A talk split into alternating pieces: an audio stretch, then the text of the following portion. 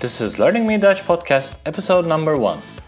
Through bitterballen and pindakaas, lekker and gezellig, I'm learning me Dutch. In 2016, we moved to the Netherlands, and sometime later we start to learn the language. But unfortunately, I'm not the best student and I neglect my practices. That combined with my dream of having a podcast, I decided to start Learning Me Dutch podcast, which aims to help me teach myself Dutch language further. Which also means I am absolutely not an authority on language, especially in Dutch. And things I say might be not totally correct or accurate. Well, that being said, welcome to the Learning Me Dutch podcast.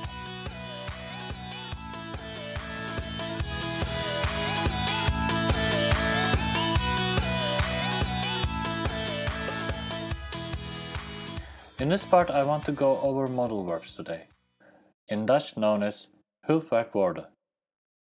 If you know English, well, I assume you do since you are listening to this podcast in English now, it is pretty easy to get hold of modal verbs in Dutch.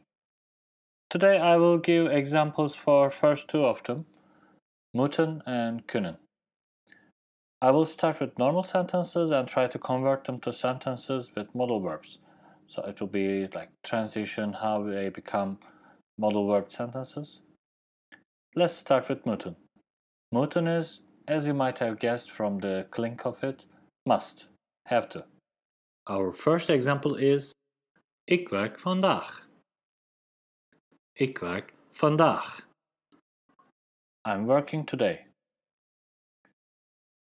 But is that the case? Is it totally correct? No.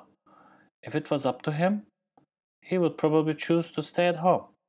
So even though what he says is technically correct, he is working today, there's a better fit. So if we convert to it, ik moet vandaag werken. I have to work today. Bills to pay, family to take care of, a lot of reasons. I have to work today. Ik moet vandaag werken. So, what happened here? How did we go from ik werk vandaag to ik moet vandaag werken? First of all, after the subject, ik, now we have moet instead of werk. So our main verb changed to moet, must, which is first person for moeten. Vandaag, and today, still comes after verb moeten, and the main verb werken goes at the end in its infinitive mode. Originally, in the first person mode, it was werk. But when it's with modal verb, it goes up until at the end of the sentence, and it's used in its infinitive form, which is werken. Next, we have kunnen. Kunnen, can, to be able to. Again, you can hear the clink of it.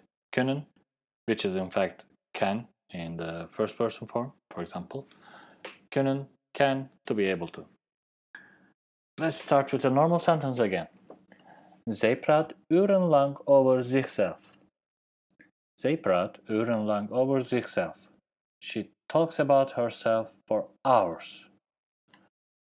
If I try to talk about myself, I would last 5 minutes maybe, then I'd be bored and ashamed to death. But apparently this person has a special ability to do that for hours. Probably we all have someone in our life like this. And they are the joy of our lives, right? So, let's change our sentence to emphasize her special skill of talking about herself for hours. Zij kan urenlang over zichzelf praten. She can talk about herself for hours. That's her ability, she can. Zij kan urenlang over zichzelf praten. Same structure again. Instead of praat, we have now kan instead of the main verb. And our main verb, praten, goes at the end of the sentence in its infinitive mode. Another example I can give with kan, kunnen, to be able to, is wat kan ik gebruiken als ik hoofdpijn heb? What can I use if I have a headache? Je kunt een paracetamol gebruiken. Paracetamol is good for alles. You can use paracetamol. Paracetamol is good for everything. For majority of non-life-threatening medical conditions, as far as I can see, paracetamol is first line of defense in Netherlands. If you have a headache, take a paracetamol. Or take two, why not? If you are feeling cold, take paracetamol. If you hit your toe to the leg of the table and feeling enormous pain, of course paracetamol. I think I might cover topic of paracetamol in a future episode widely, because also in the examples from study books, suggestions of paracetamol is a recurring topic. You can see that coming after a while. In listening exercises, for example, if you have somebody calling the doctor's office asking for advice, oh, I have a headache or I have a cold, what can I do? Can I get an appointment? The first thing they ask is, did you get any paracetamol? It's always there. You can always bet on it. In this episode, I talked about modal verbs kunnen and moeten. But this is not all. We still have zullen, willen, and mogen to cover in the next episode of Learning Me Dutch.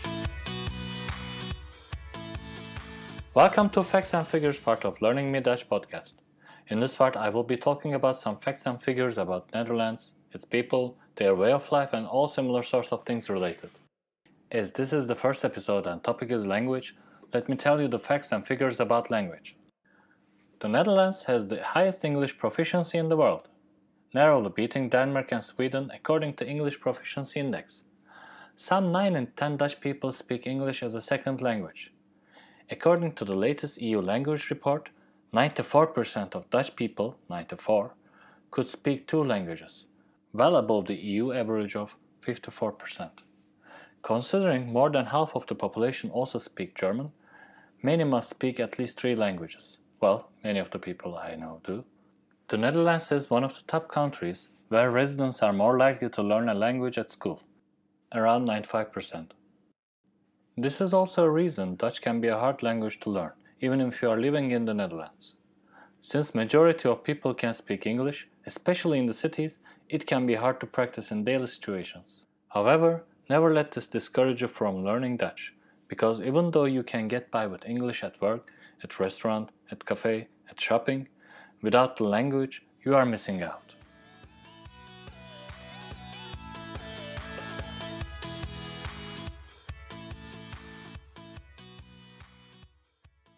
Welcome to the verb section of the Learning Me Dutch podcast.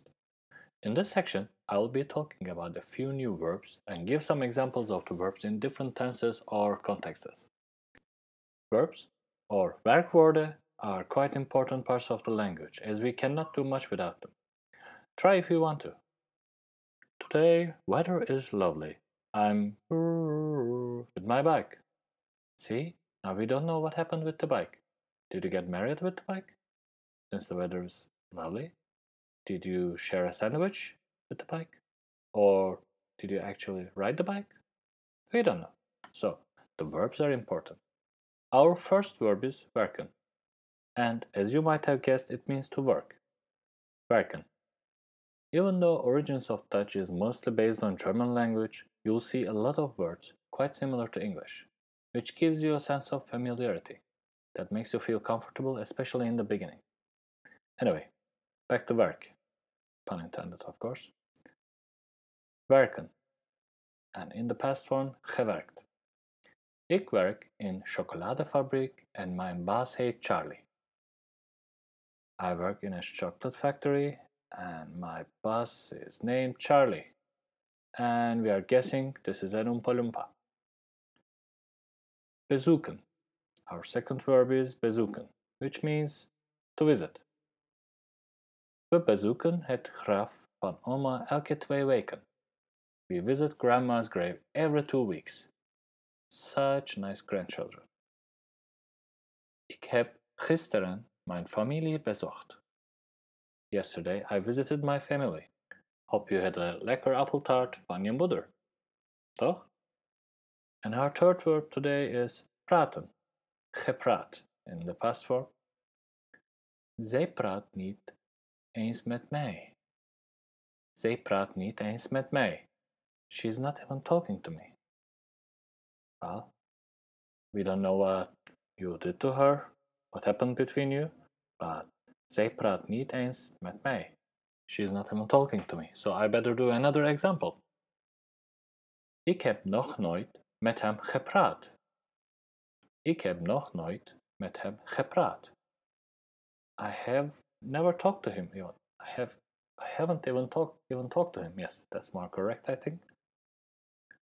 Let's say somebody asks you about some guy from high school. Oh, you went to the same high school.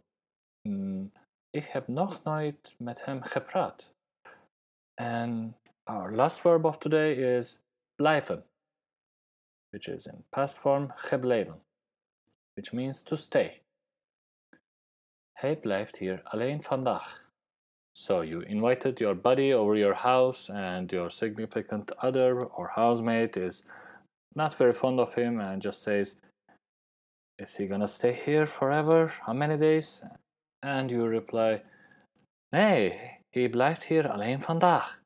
No, he's only staying here for today. Relax. Or another kind of different context, to stay in the same form kind of context. Je bent dom and je blijft dom. You're stupid and you're gonna stay stupid. And without planning it, I sounded like a Martin Scorsese movie character. I didn't go into details of how the verbs are written to avoid turning podcasts into spelling bee, but you can find the verbs and examples in the cast notes. I recommend you to read them and see how they are written if you are not familiar with the verbs. Hey everybody, thanks for listening to this episode of Learning Me Dutch podcast, the podcast that aims to teach me Dutch. See you in the next episode. Tot volgende keer. Doei!